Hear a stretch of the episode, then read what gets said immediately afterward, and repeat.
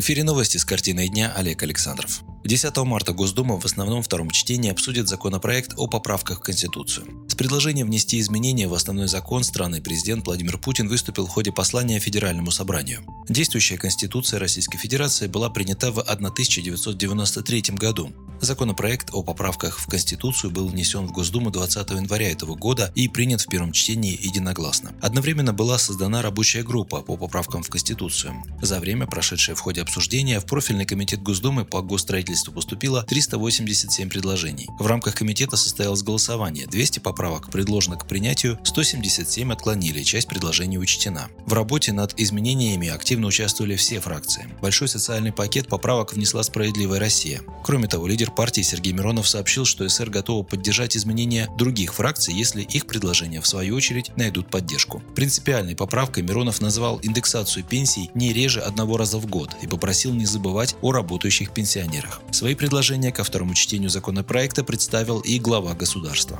Если поправки будут приняты во втором чтении, третье итоговое чтение состоится 11 марта. Тогда же поправки обсудит Совет Федерации на своем заседании.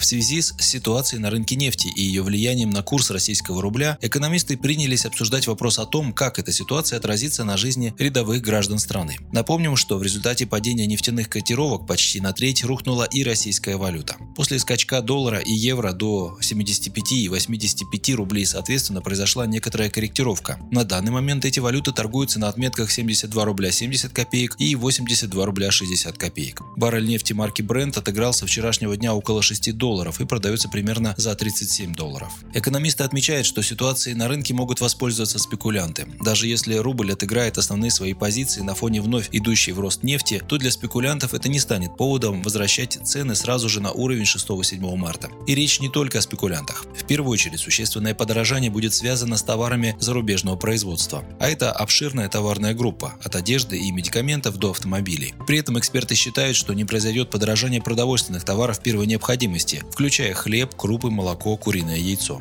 Отмечается, что произойдет дальнейшее снижение числа россиян, желающих выбраться на отдых за рубеж. Связано это не только с падением курса рубля, но и с распространением коронавируса, который называется COVID-19. В целом отмечается, что среднестатистический россиянин может столкнуться с уменьшением покупательной способности, и продолжительность процесса зависит от того, насколько быстро стабилизируется курс национальной валюты. При этом можно констатировать, что разговоры об уходе России от долларовой зависимости и зависимости курса рубля от цен на нефть, о которой долго говорило правительство Медведева, оказались, мягко говоря, преждевременными.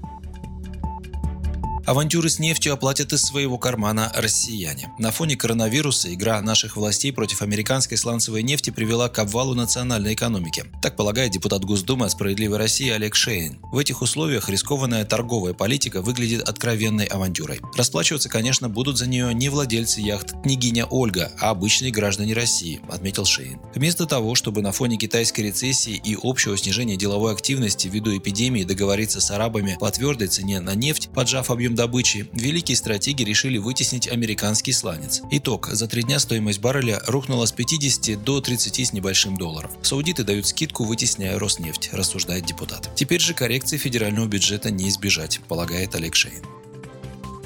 В связи с распространением коронавирусной инфекции «Справедливая Россия» приняла решение перенести на более поздние сроки проведение международной конференции под названием «Народы мира в борьбе против нацизма. Одна цель – одна победа», приуроченной к празднованию 75-летия победы в Великой Отечественной войне и Второй мировой войне. Конференция должна была состояться 17 апреля в Москве в Центральном музее Великой Отечественной. В ней планировалось участие ветеранов войны, депутатов Государственной Думы, членов Совета Федерации, руководства МИДа и Минобороны, глав международных организаций, делегаций прогрессивных политических партий из стран СНГ, Европы, Балтии и Балкан, а также стран антигитлеровской коалиции. Партия проделала большую работу по подготовке к этому масштабному и исключительно важному международному событию. Однако, исходя из объективных и гуманных соображений, она не может подвергать потенциальной опасности жизни и здоровью своих товарищей. Руководство «Справедливой России» приняло непростое, но вынужденное решение о переносе конференции на более поздние сроки, о которых мы сообщим дополнительно.